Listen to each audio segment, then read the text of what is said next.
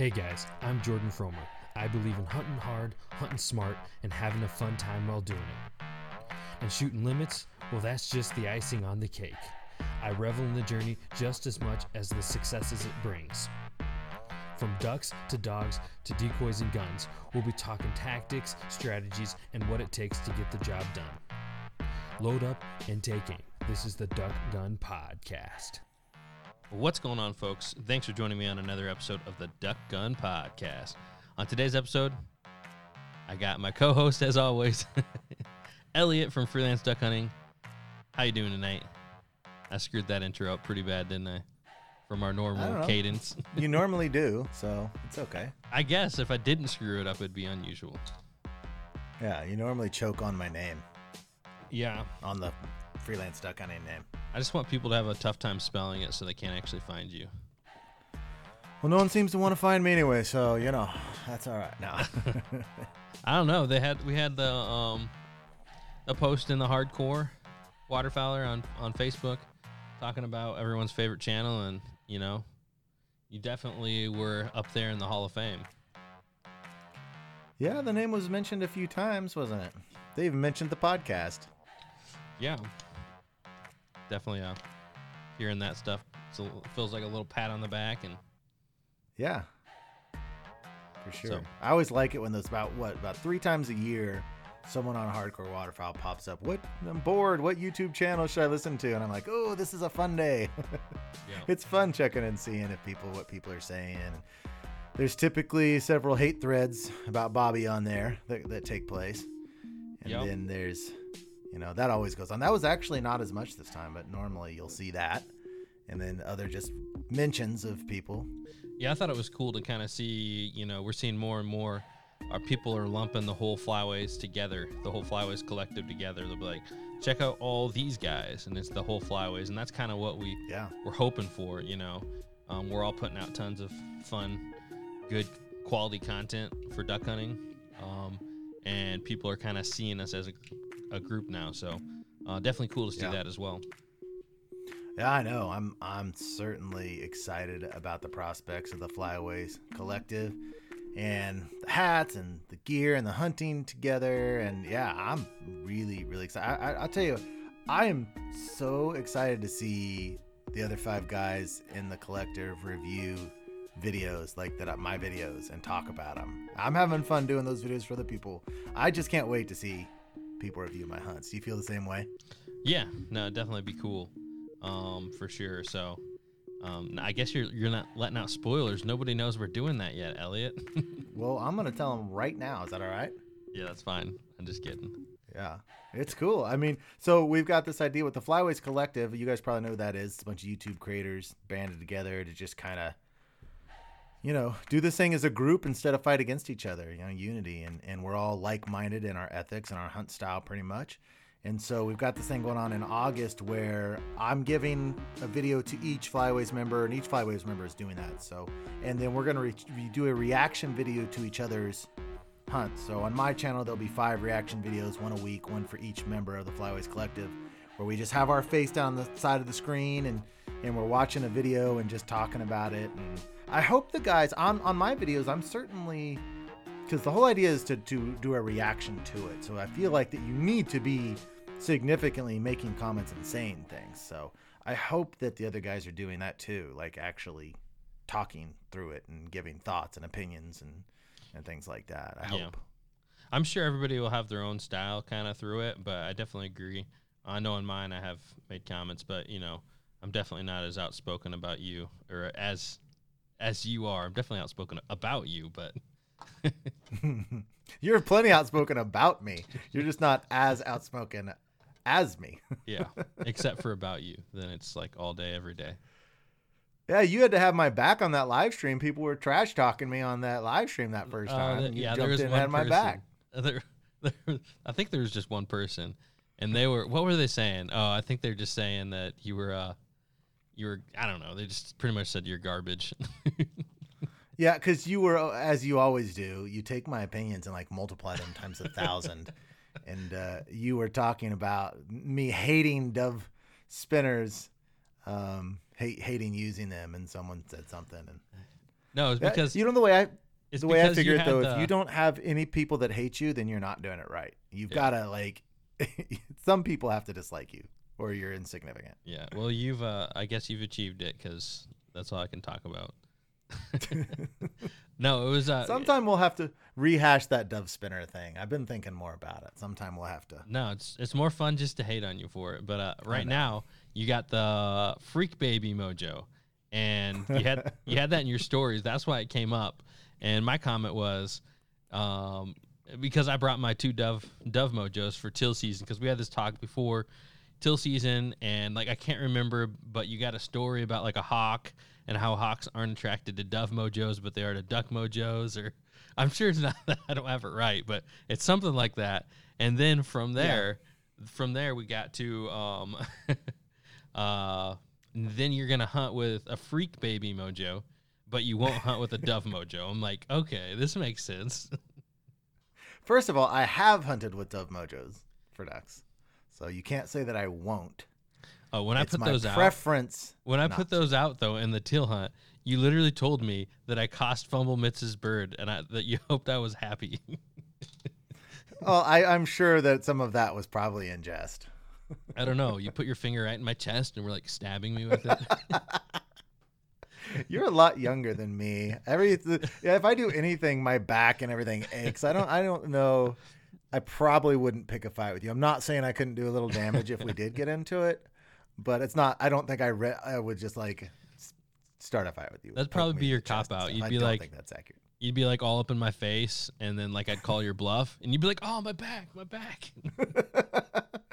no, I would start the fight, and then if I was losing, then I would scream, "My back, my back," mm.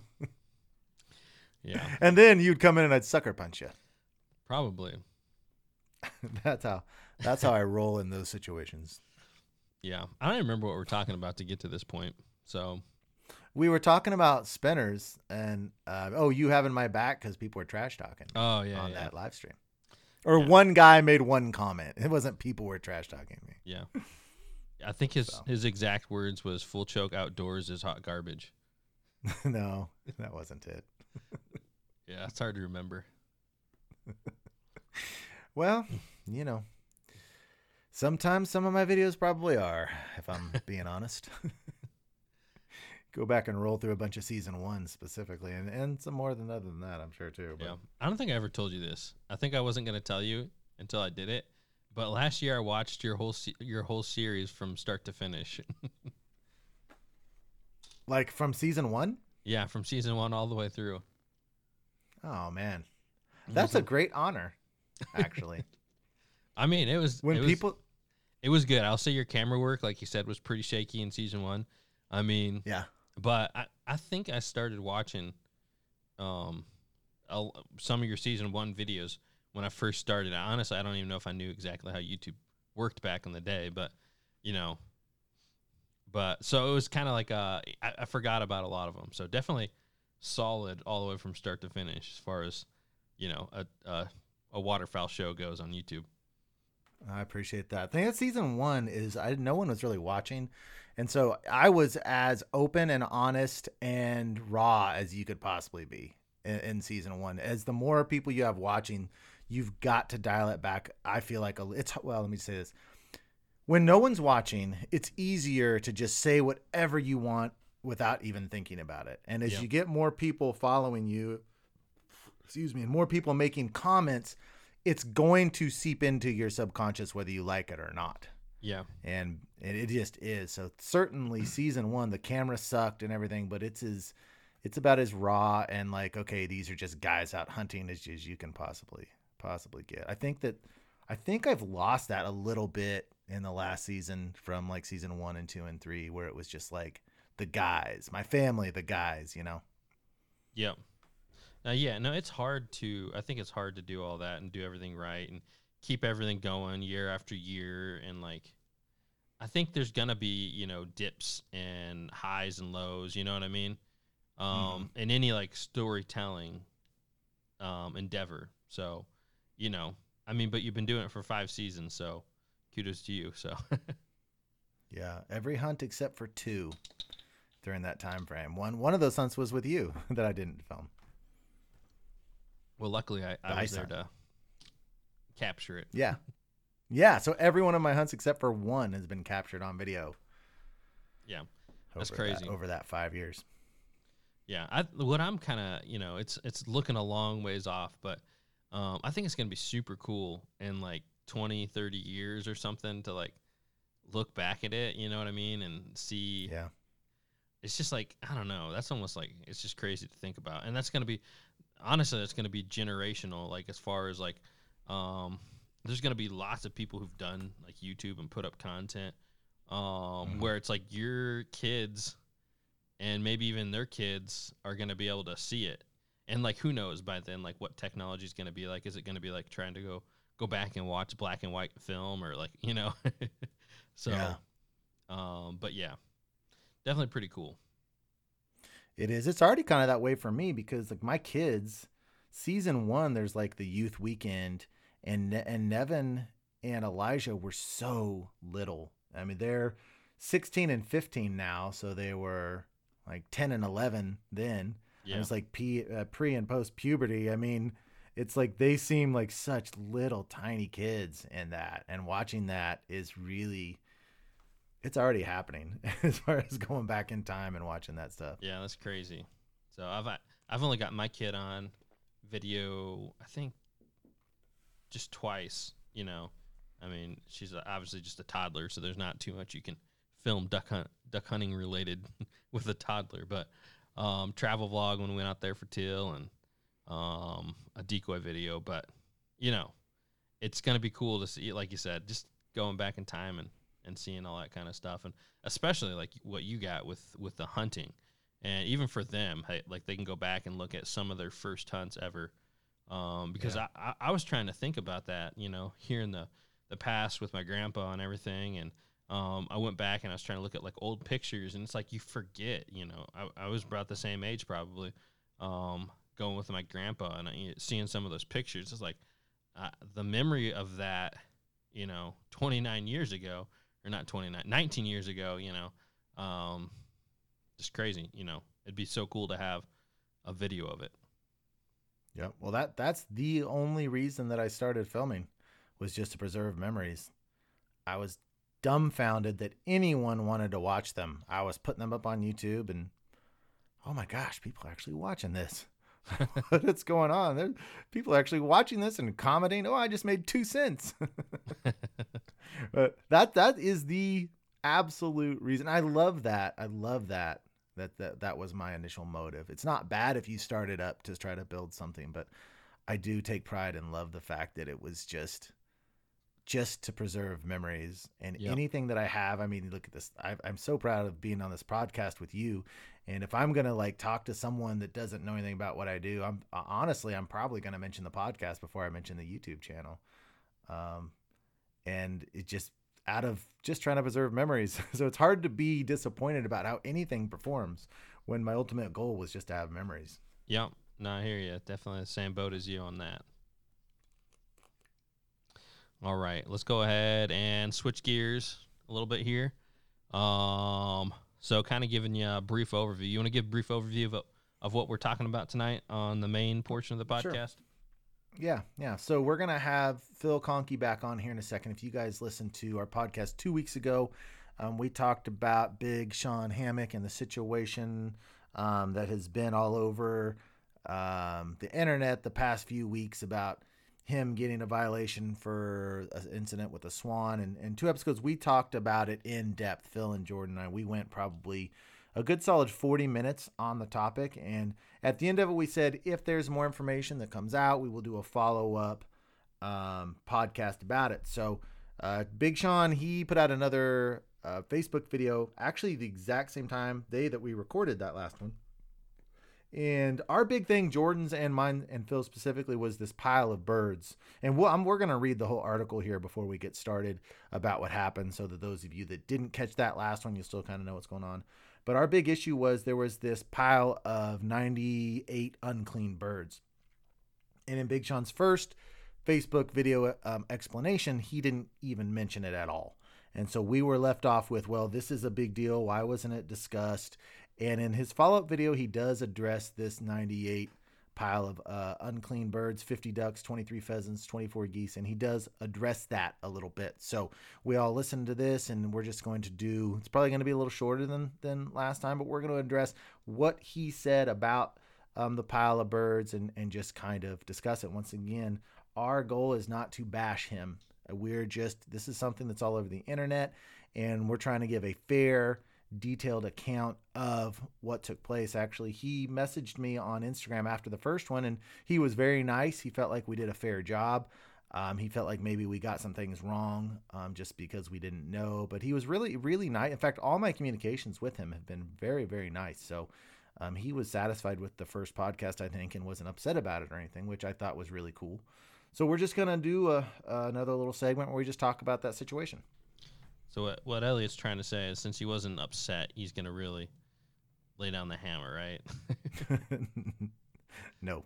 No, no. I mean, if I felt if I felt like I'm gonna be honest and give my honest opinion. Yeah, yeah. No, that's the whole And- thing. You but- know, honest about our feelings on it and lay out the facts. But we're not uh, here to like point the finger at anybody, um, especially we don't know the story.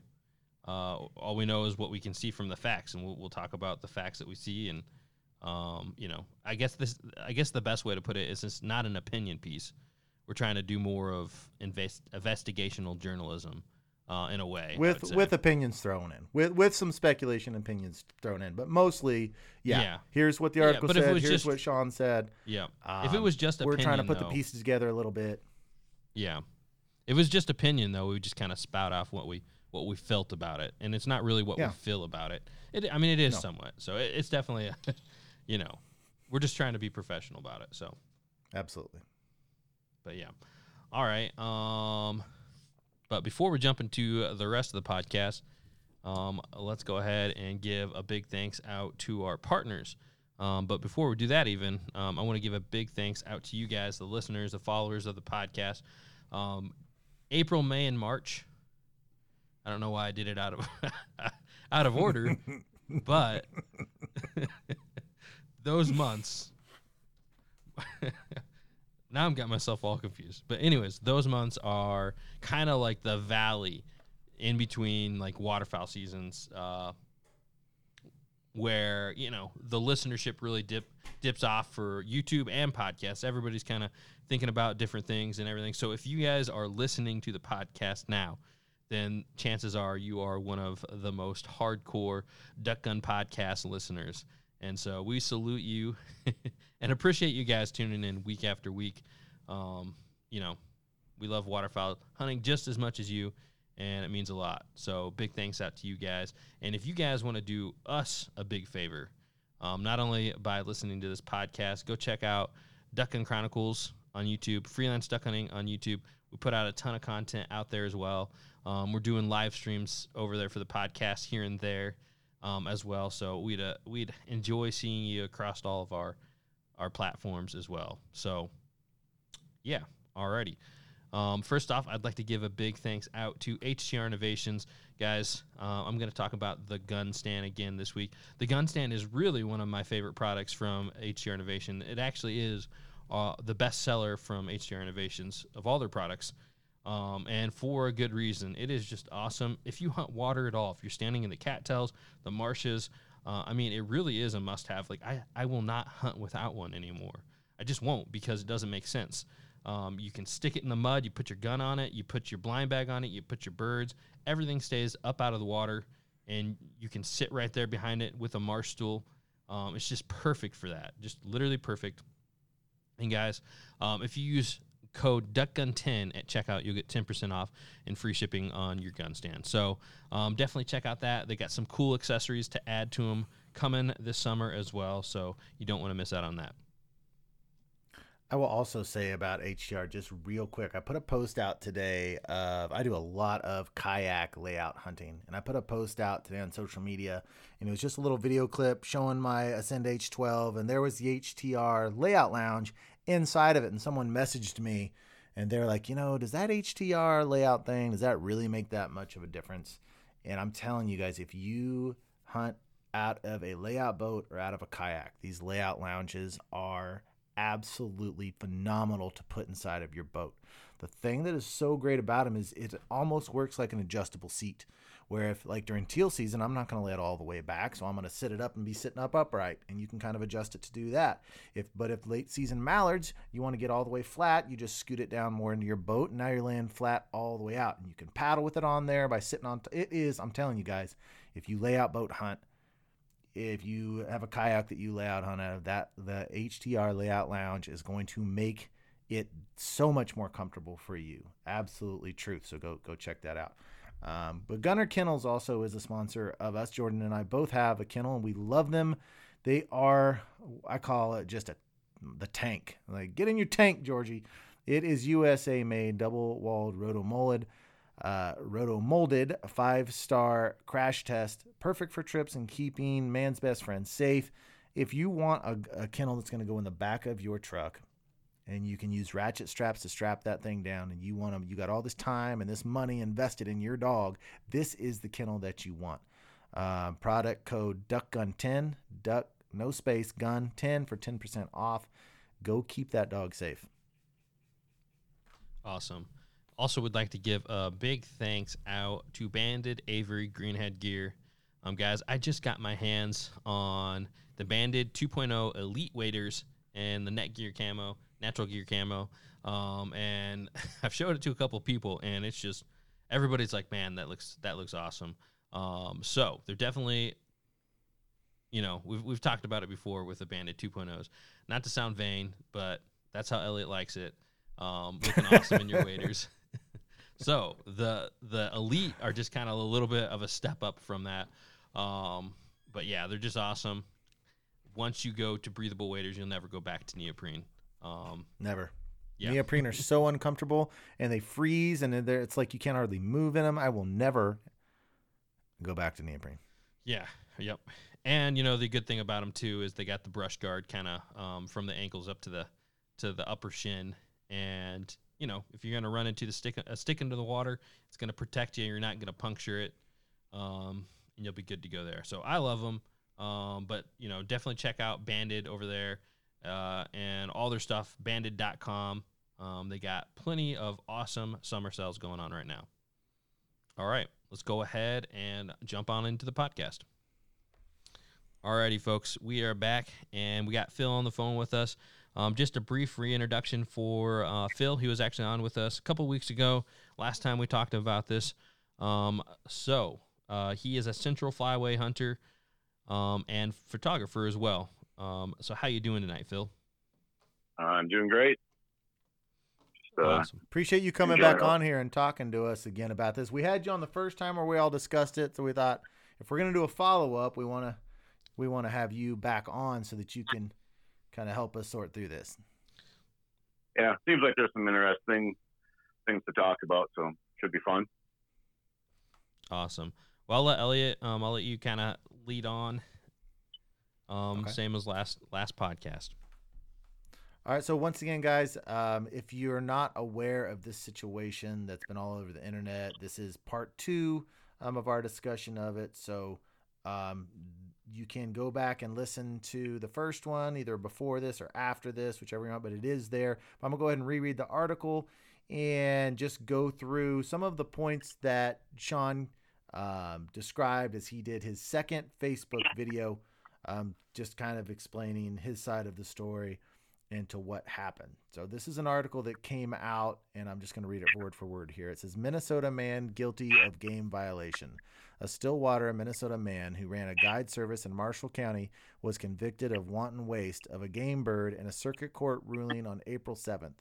Sean Hammock was sentenced to 30 days in jail. His South Dakota hunting license was revoked for two years, and he was fined 500 plus court cost of $68.50. The jail sentence was suspended as long as Hammock has no violations of federal, state, or municipal laws for a period of one year. Court records indicated that GEP officials discovered a pit at Hammock's camp near Cattail Lake that contained 98 unclean birds, including 50 ducks, 23 pheasants, 24 geese, and one swan.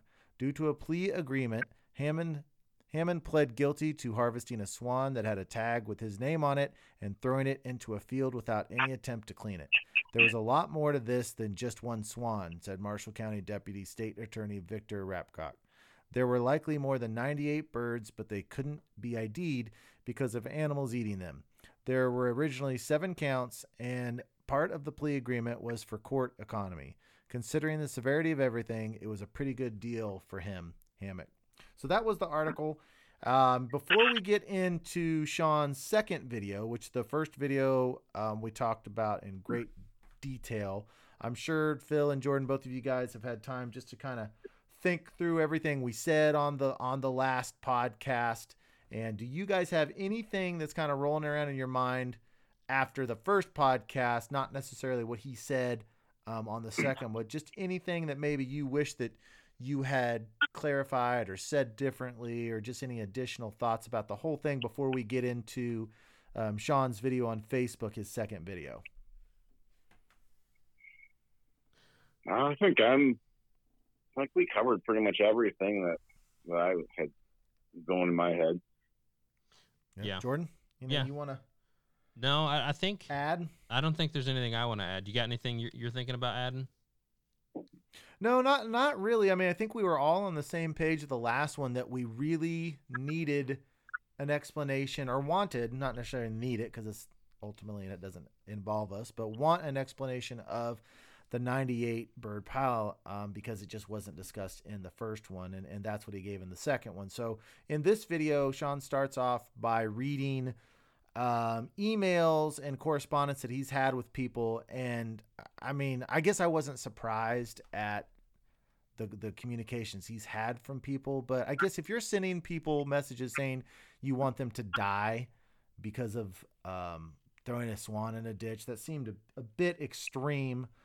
I wasn't surprised by it, but kind of sad to see all of the, I would say, just hate poured poured on him. I mean, we can judge him how we want, but some of some of the stuff he was reading that people were saying were a little bit, I don't know, a little bit Distasteful. intense. maybe, Excessive.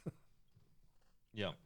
yeah, Yeah, it's one thing to Um, not like someone or their actions, but that for shooting a swan or for whatever, whatever the deal was, that Yeah. We got laws and punishments, and death is not one of them for uh for that crime. yeah, yeah, yeah, for sure, for sure. that So Sean went on to reread the wanton waste laws and to make clear that birds thrown in a ditch is not illegal. Now, what he got a ticket for was throwing a swan in a ditch, and I think that we're all probably in agreement that um, we're talking about ethics and not necessarily law breaking. And Sean wanted to make that point clear. He also went on to say that, again that um, his former employer Tim Foyles wants revenge and is out to get him. And I, I and Jordan, I think you were totally on point when you were because we couldn't quite figure out why he was bringing Tim Foyles into this so much. And I think it just has to do with he's the one that's pushing this stuff on social media. Yeah, I think Um, you got so- the name wrong. It's Jeff, right? Jeff Foyles. yeah. Oh, I'm sorry. Boyle. Yes, Jeff Foyles. Yes, thank you, Jeff Foyles. Um, which is a former employer. So then he did start to get into the bird pile. Again, in the article, it said 98 unclean birds, including 50 ducks, 23 pheasants, and 24 geese. He starts off by talking about the pheasants and he's saying, Hey, why in the world? He's kind of saying this part wasn't true, I thought. Because he's saying, Why would we not want to eat them? Um, and then he's saying, What if those pheasants had killed each other? What if they had disease and we didn't know it? He's basically just saying, These are expensive birds. They're delicious. Why in the world would we just throw away um, good tasting pheasants, essentially, um, on that part? Um, now, he goes on to talk about, um, starts kind of talking about himself in third person a little bit. And, and I, I did find a little discrepancy here because there's several times where he kind of reference, references uh, maybe Big Sean threw things in a pile, but then later on he says he never even saw the gut pile. So I don't know whether to take those things literally or figuratively or what, but there was a little bit of, of contradictory information in that he's talking about I threw a swan in the pile, and then in the first video, in the second video, he's like I've never even seen the pile. So I was a little bit confused by that. Um, then he in the video he keeps saying I'm not going to defend it, but then he kind of does. Or he says I'm not going to give an explanation for it, but then he goes on and gives an explanation for Yeah, it. I, I And uh, go yeah, ahead. I I would say that I feel like um I, I, I get his point about like people are gonna believe what they want to believe at the end of the day, no matter what you tell them. but I feel like I'd rather hear hear the explanation than um, not hear the explanation because some people aren't going to believe it or going to make up whatever they say. I think that it, um, you know, if if you're trying to make your case, it actually hurts your case to say I'm not going to tell you the explanation. especially if you're making a 35 minute long video about it where you repeat and repeat that you're not gonna Yeah. yeah i would Yeah. i mean i'm glad i'm glad that he did because I mean, at least it provides some some form of insight into what happened and go from there Yeah, and if it, I mean, you know, he, he was saying there's wings in there and heads in there, and you know all kinds of remains. Um, so I wonder, you know, like you know, from the whole season, that's the remains, but they went through, and that's the birds they found that weren't cleaned. Is that what the article is saying? Yeah. Those that Yeah, they found 98 unclean birds. Yeah. Okay. And this part was kind of my biggest issue with the whole thing. Um, and I guess was the most difficult for me to believe because again, he's saying, I'm not going to give an explanation, but then he's like, well, what if? And I'm assuming when he does that, then he's actually giving the explanation. Is that how you guys took it? yeah for sure it seemed like towards the end he alluded to a lot of things by saying some that or something similar to it and i i'm taking that as that being the being the explanation So, so he talked at too, one yeah. point about he's saying that there's guys that don't like him in the area because he's hunting places, and what if somebody turned the the temperature up in the meat room and they had birds hanging in there? Um, and I know some some people hang pheasant, hang ducks for a couple days before they clean them. Um, uh, you know that's not, I, you know, in the winter obviously they'll last. Um, I don't know how they, they Mhm. last at other temperatures. But uh, was he trying to imply right there that somebody was trying to get him, you know, trying to ruin his meat and then tell the the warden where the birds were or something like that? I guess. What, what was your guys' take on that? I didn't catch the part about the meat room. Um, part I gathered what seemed kind of conspiracy like was the just someone like maybe throwing birds in the in the pile or in the ditch or whatever it was. Um, to, I, can you imagine someone like being that thought out if that was the case? I mean, to be like, okay, if I turn the the temperature down in there in this room, then they're gonna have to throw it away. And then I can call. I mean, if, I, I didn't catch him saying that, but if he did, that'd have to be quite a well planned out and orchestrated event. Yeah, well, I mean, the way he was saying it, he wasn't saying anything. Yeah. So Yeah. it's like you have to draw a bunch of lines to kind of, you know, Mhm. connect the dots on your own story. Um, Yeah, it's kind of open to open to interpretation. yeah. I don't think that he was saying that, Jordan, at all. I think that he was. I think he was saying hypothetically, what if, what if, um, as far as other people around there turn him in. But then when he talked about the clean shed, I took that as a literal explanation of the of the ducks in there. That that that was my take. And what he said was, is what if we've got our birds in our clean shed, and what if somebody turns it up to 80 degrees. I thought of some I I was thinking like a worker, like accidentally did that. Now, and then he Yeah. said, and what if they had gotten rotten and maggots were crawling on them? Now there here's the problem where I just cannot connect these dots. If if if if you're killing birds every day cuz he's saying they're shoot they shot limits almost every day, he said, which it's a guide service, they probably did. And Mhm. how long are you going to leave birds in a clean shed before cleaning them if you're shooting limits every day? Well, wouldn't new birds go into that clean shed every day? And how long would it take in the winter for maggots to get into birds because it was turned up to 80 degrees? That would take days, wouldn't it? Yeah, it, it would. It would take a Mm. long time for maggots to get into birds hanging in a in a shed because it was 80 Well, degrees. So if you're well, hanging these birds and you're going to come back and clean them, I would to me the longest you're going to wait to clean them is 24 hours, and you're probably not going to do that. You're probably you go on the hunt, you take your pictures, you hang them, you go clean up or whatever, and then you come back in a few hours to clean them. I would think that's the way that it would be. Now, if it's cold, like Jordan said, sometimes let's say you hung them for two days, all right. Um, Yeah. At 80 degrees, they're not going to have maggots after two days. It's going to have to be days and days and days on end before they get maggots, right? We have the flies have to come back. For one, the flies have to be there, and then the for the maggots to hatch and all that. I mean, that's Yeah. Well, it just depends on the, At- the time of year then, right? Because like obviously January, December, there's no flies around. Um, you know, September, guess- October, there's flies around. I didn't see where So, I didn't see the date. I don't remember the date that it actually all happened, but you know, he's I'm sure he's here October, November, um, Okay. here in South Dakota, and it's I mean it gets cold up there. So by we were froze up. Most of it was froze up in in in November. So, but it's cold. Yeah. So okay. yeah, but at for flies, that, pop, at, at, flies just pop back up out, out of nowhere, pop, lay some eggs, Sure. and have maggots magically appear 24 hours later. Real fast. yeah, at that point, at when he gave that explanation, I'm thinking, okay, they were throwing birds in the ditch because they didn't want to clean them and eat them, and that's when it became. I, I just that's that's the conclusion I personally drew.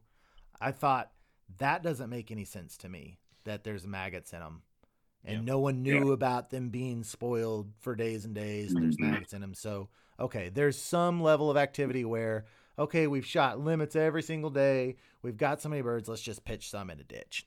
Yeah. And that Mm. was my conclusion at that. But we so now we go back to it's still not illegal. It's terribly Yeah. unethical. Terribly it should that should be uh, illegal to me. And my in my way of thinking, a pile of 98 birds should be illegal. Um, If Mhm. it's not, it's not. But that that was where I kind of that was the moment in listening to it that I was like, okay, that that doesn't add up. So here's my question on that. And so, um, you know, I think we've talked about this on the last podcast. So it is, it is by the law, the guide's responsibility for those birds, right? Am I right? I think that I don't know if that varies by state or not. Um, you know, like he talked about the one waste laws vary. I don't know if that. yeah. I think that that's the point I was going to make is that's all happening at your place. Yeah. Or your client. I, st- I still think that I think that's crazy that it's the the guide's responsibility though. Be, I mean, I, I guess I get it partly. It, it's like partly, but like for the people who hunted and killed the birds and took the birds, I mean, those are your birds. You know what I mean? Oh yeah. It's yeah. like I feel like they're just as much to blame on that. Like if you did that, if you went to a guide Right. service and you're just like, nah, I'm just going to keep shooting. yeah, nah, I'm not eating Yeah. these. I'm just throwing them in a ditch. I think that's a real problem. If that's people's mindset.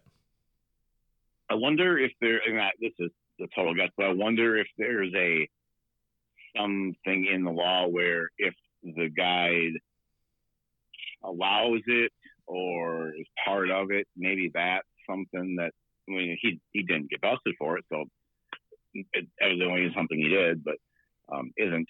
But you know, if it's something maybe that's what they were going after, and because he he didn't shoot many hunt many birds. You know, as a non-resident, he only hunt only actually hunt ten days in the season. So he probably didn't hunt or actually shoot a lot himself. And Yeah. then and so he's dealing. So I I mean maybe the, as a guide you just take the thing. All right, guys, your birds. See ya. You know, if you don't offer the processing service and all that, they just try to keep hands off. But those mm-hmm. guides need to find. They somehow they got to find where the where that pile is at and that whole deal. So Yeah. it is. It's a strange. It'd be a strange piece because you're kind of riding a line of you know how do I deal with this because these guys are paying me for a hunt.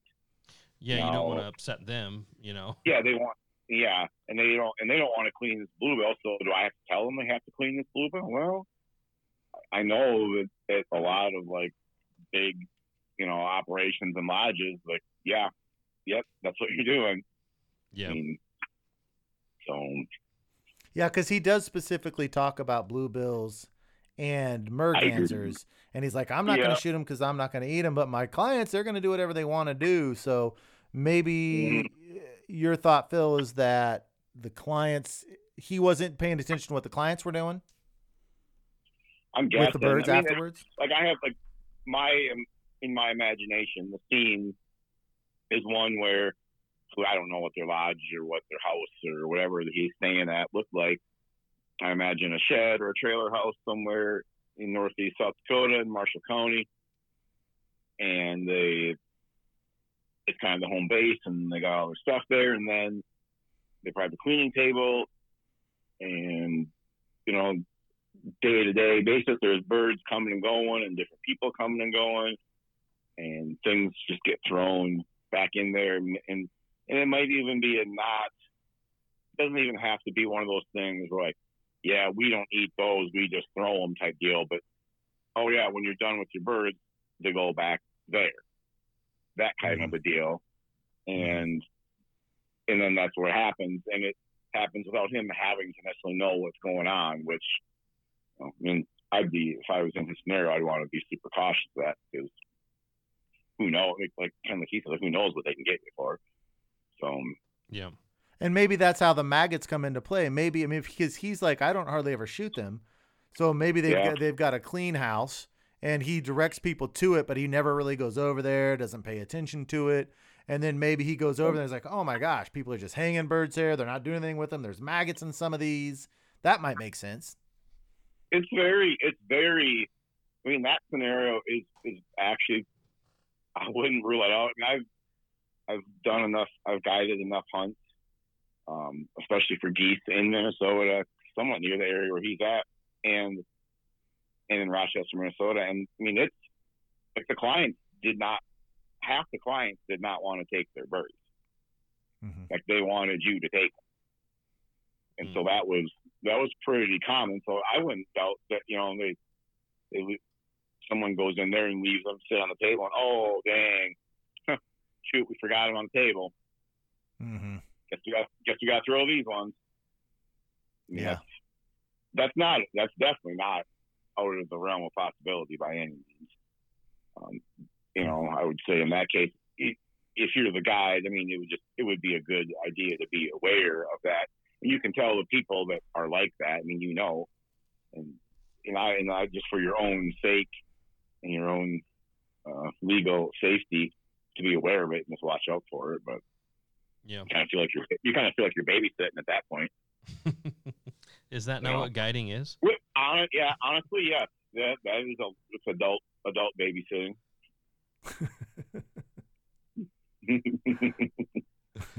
Yeah. So did either of you find it odd that he said he's never seen the the gut pile, never seen the pile?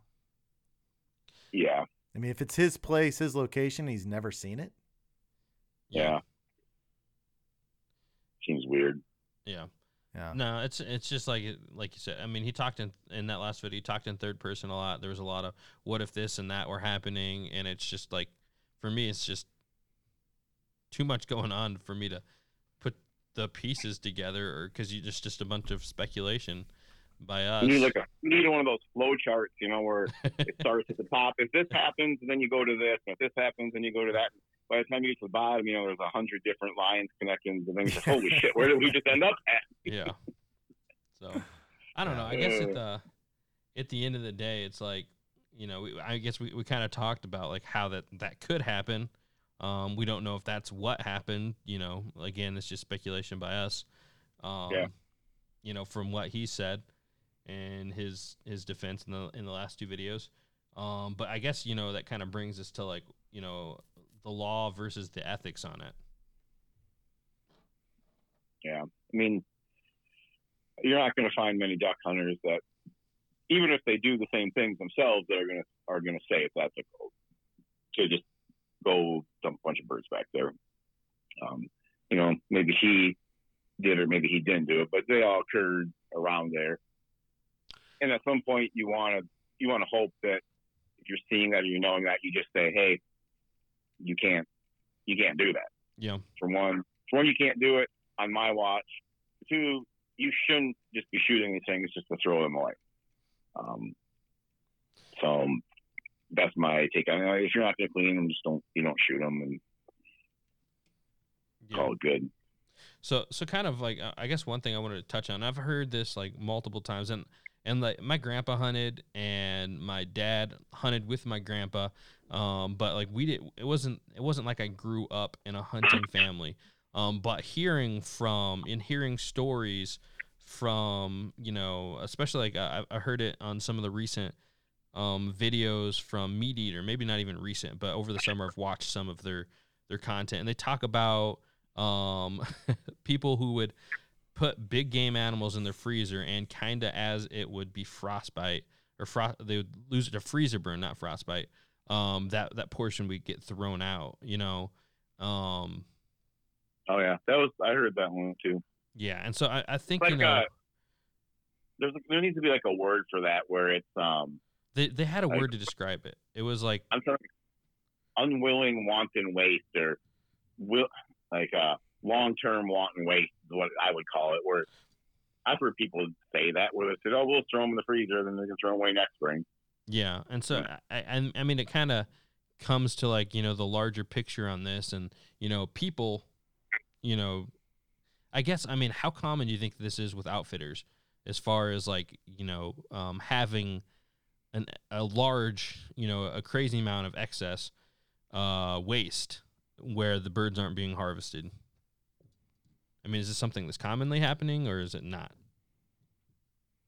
I think it probably depends. I mean, it it totally depends on the individuals running it, and sometimes I think it depends on just the physicality of the location and you know how organized the place is and how professional it's going to look, because that's going to discourage some of that from the from the client side. Um, you know, the, I think I really only hunted with a guide once. I was on a crane hunt in Texas, and when when we were done hunting, I mean, it was tags on all your birds. Birds come back to the shop. You clean them. Everything goes in the deal with your name on it. And when you leave, they're damn sure that you get your birds taken with you.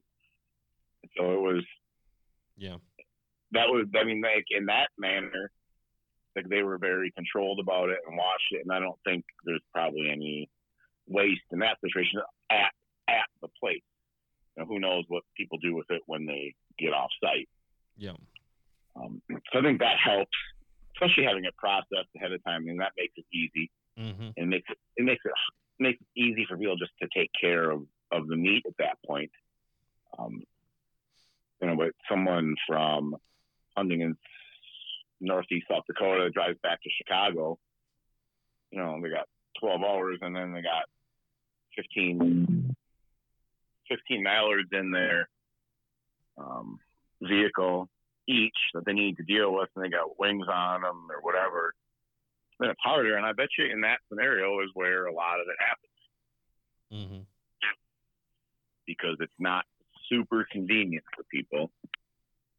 And I, I'd have to, I, I wouldn't think that many guide services really would allow for that to happen knowingly. Yeah. Okay. Well, that's good to hear then. Well, the only Um, guide that I really have service that I've um, been a part of was I went down to Cypress Crossing in Arkansas, and they are a really high class operation. The way they do it is, um, whoever's your guide of the day, they handle the birds, and they have straps. They and they and when you shoot it, they put a different strap for each person. Then when you get done with the hunt, it goes right into a professional licensed processor, which that changes a lot of the regulations. Once it goes through a processor, then um, you don't have to have a wing with it, is my understanding, and things like that. So, and then they ask Yeah. you, do you want meat or do you want us to keep it? And they'll do either. They, but if, if you're going to keep it, they actually ship it to you. Um, and then they also at their lodge, they every third meal is duck. So they feed all this right back to the clients, and it's just kind of a well-oiled machine where it's just man. Mm-hmm. Uh, because Joel Strickland down there, he's the chef, so we talked a lot about the whole process of it and everything, and and they are mm-hmm. meticulous the way that they go about it. So I, I'm sure that a lot of you know, especially the established services with the lodges and and the cooks, and I mean they know what they're doing, and they're you know they follow a certain um, system to the T, where others probably get a little sloppy. Yeah, I think I think sloppy. That actually is probably a good word just to describe what probably happened in this scenario that we're discussing. Is it just got sloppy and hmm shit happens, and you know it probably was. It probably wasn't a thing of him going out and just saying, "Oh yeah, just go dump him in the back. We just need to go shoot some more tomorrow." It wasn't that. Yeah. It was probably just convenience and customers and clients and whatever. It's a culmination of a lot of little things that make it turn into one one kind of Mhm. big big thing. Yeah. So kind of answering answering the, word. The question that we kind of posed with the law versus the ethics on it. I mean, it sounds like with the law, if if the wanton waste is different between states, then you know there's possible there, and then with the ethics for sure, you know, um, it's not great, you know. um, Yeah, you're not. It's, it's not going to be highly regarded in anyone's eyes. Yeah. So I mean, definitely on that, and I think you know, kind of, kind of like I was saying with the broader picture, as far as you know, uh, as waterfowl hunters, we don't want to have um, any of those ethics kind of, you know, on ourselves. You know, we need to make sure we're doing a good job with that. We're not doing the freezer burn um, cycle uh, with Yeah. with your birds, and I mean, you, you hear stories about people's freezers going out and everything like that, and you know, I think it comes down to you know, uh, for, you know, having a yeah, hot tip for that is having a vacuum seal. You know, put your birds in, in for that kind of solves a lot of freezer burn issues. But Mhm. um, yeah, you got you got any final thoughts on this, Elliot? I think, you know, I've texted back and forth with Sean. I've watched both of his videos. We've talked about it at length. I don't think that he was set out setting out to break all these laws and try to hide it from from the authorities. I, I don't think so. I think like Phil said, I think things got a little sloppy. Maybe he didn't have his nose closely in enough what his clients were doing. Um, and and maybe there were some poor decisions, but I don't see him as a person that's just the, the Jeff Foiles type. I mean, everyone kind of agrees that Jeff Foiles was just knowingly breaking laws, flaunting it, shooting over limits. I don't think Sean was doing that. Um, I think that maybe things got a little sloppy and he wasn't paying close enough attention enough to what was going on. So, as the waterfowl community, I don't think this is a person that just needs to be shunned and just you know broken down and you're a dirt bag and and I think that he can learn lessons from this and clean things up and and move on. I, I'm not going to think of him as just some rotten scumbag um, in my Yeah. way of thinking. Um, I don't think I, I just don't think he was like, yeah, we're just piling all these birds in there. I I, I, I think like Phil said, it's just something that got sloppy. Yeah, I definitely kind of agree with that. And then kind of what you're saying with him learning lessons, I think too the whole waterfowl community can learn lessons from it um, as well, especially talking about guide services and people not wanting birds and and you know ethics across the board. So Phil, you got any last Now, thoughts? I want to say one more thing. Let me say one more thing. I want to make Okay. clear that that if you are piling birds, shooting birds, and piling them into a ditch uncleaned, that's awful. I want to make sure that, that my opinion is, is clear on yes. that. Yeah. You should Yeah. never knowingly be ditch dumping unclean birds. I find that to be disgusting and horrible. I just want to make sure that everyone's clear on my stance on that. Yeah. Yeah. I think uh, we can all, for all three of us, we can we can agree on that. Yeah. Um, no, I think that was my last thing was kind of a, a final thoughts type deal. But you know, just when you're when you get into that position where you're a comic, and, and he's talked about jealousy a lot. When you're in that position, you're you're gonna have, and I know I I kind of um, hinted at him last time, kind of whining about maybe a target on his back, but you are gonna have that a little bit in in his position, and he seemed to be aware of it. And, Yep. You know, he seemed pretty authentic in his um, admissions. I mean, at least and, and talking about it, saying good stuff wrong. Who knows um, what all happened? But you know, I'll for the most part believe what he said and seemed to be like he wasn't at least out there doing it himself. So, which is which is different than other people that you're babysitting that you're that they're doing it. So. Yep. Alrighty, well, I think that's a wrap on this subject. So uh, appreciate everybody tuning in again for another week of podcast. Uh, Phil, thanks again for coming on. Phil Kahnke, you guys can find him um, on Instagram. What's your Instagram handle again? Uh, Phil Kahnke photos. Phil. Kahnke photos. Um, Yep. Definitely some some great stuff out there on, on his Instagram as well. So appreciate you coming in, on with us again and sharing your insight. Um, but I think let's go ahead and sign off. I'm Jordan from Duck Gun Chronicles, Elliot from Freelance Duck Hunting, and Phil Kahnke, and we'll see you guys on the next one.